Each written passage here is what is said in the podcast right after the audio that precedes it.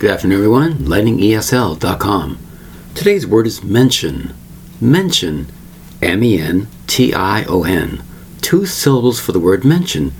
What does the word mention mean? Well, think about when somebody's talking to you and he says this and she says this.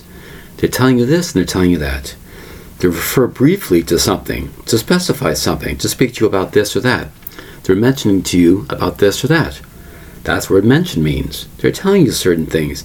It's usually a brief type of reference to something, a certain type of mentioning of this, mentioning of that, telling you briefly about this. The word is mention, M E N T I O N.